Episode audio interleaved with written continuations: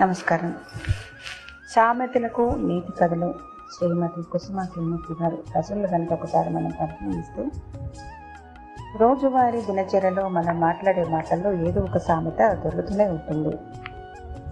అయితే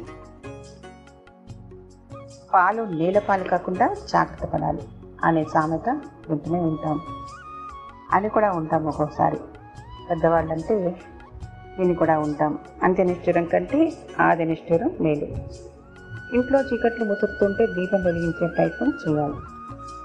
అర్థం లేని ప్రేమ అగాధంలో విడిచిపెడుతుంది అలాగే కన్ను పోయేటంత కాటుక పెట్టుకోరాదు. పిల్లలు పాడైపోయేంత గారవం చేయకూడదు. ఇటువంటివి ఎన్నెన్నో మనం వింటూనే ఉన్నాం. అయితే కుసుమ గారు చెప్పిన ఈ కథ ద్వారా ఒకసారి మనం సామెతో కలగలిపి ఉన్న నీతిని గమనిద్దాం. యోగ్యులైన సుందరమ్మకి బాలయ్యకి లేక లేక ఒక కొడుకు పుట్టాడు. అతి గారభంగా పెరిగిన ఆ పిల్లవాడికి ఊరి వారంతా భోగరాజు అని పేరు పెట్టారు. వాడు పెద్దవాడవుతున్న కొద్ది కొద్ది బుద్ధి వాడిది దిగనాశిల్లుతుంది బద్ధకం ఎక్కువైపోతుంది. నిద్రాదేవత నిన్ను భరించే గదరా.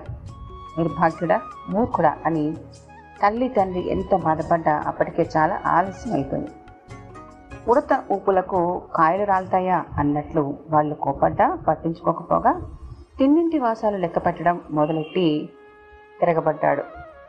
ఇంట్లో ఈగల మూత బయట పల్లెకి మూతగా ఉంది ఆ దంపతుల బతుకు. ఒకనాడు వారికి ఒక యోగి తారసపడ్డాడు.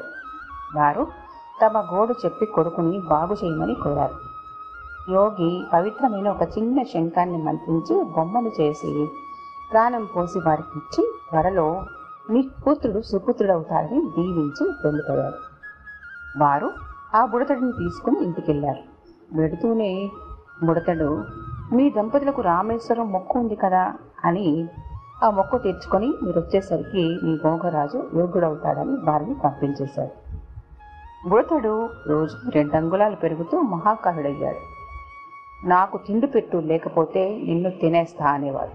ఆ భయంతో భోగరాజు రోజు బయటికి వెళ్ళి కట్టెలు కొట్టి అమ్మి ఆ డబ్బుతో మహాకవిని పోషించేవాడు. డబ్బెంత మిగిలింది అని నిలదీసి ఆ డబ్బంతా లాగేసుకుని ఒక డబ్బీలో దాచేవాడు. ఒకరోజు డబ్బు బాగా పోగైంది వెళ్ళి రెండు గేగలు కొనుక్కురా అన్నాడు. చెప్పినట్టు వినకపోతే చితక్ కొడతాడని చెప్పిన పని అంతా చేసేవాడు. బద్దకస్తుడికి పనెక్కువైంది పాలు పిండటం గేదెలను మేపటం పాలు అమ్ముకొని రావటం డబ్బు కూడా బాగా కూడింది. దాంతో పొలం కొనిపించాడు మహాకాయుడు.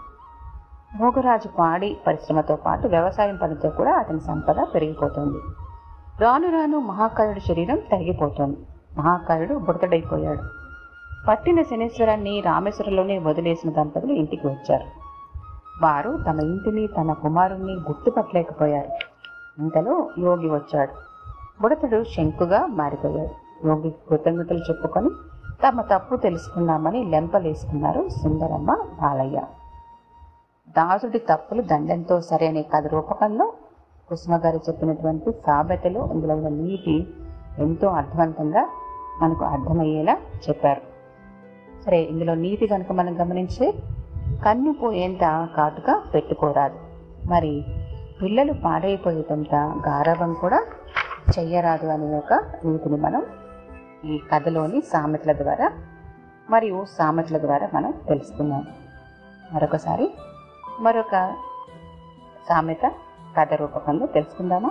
ఉంటాను మరి. నమస్కారం.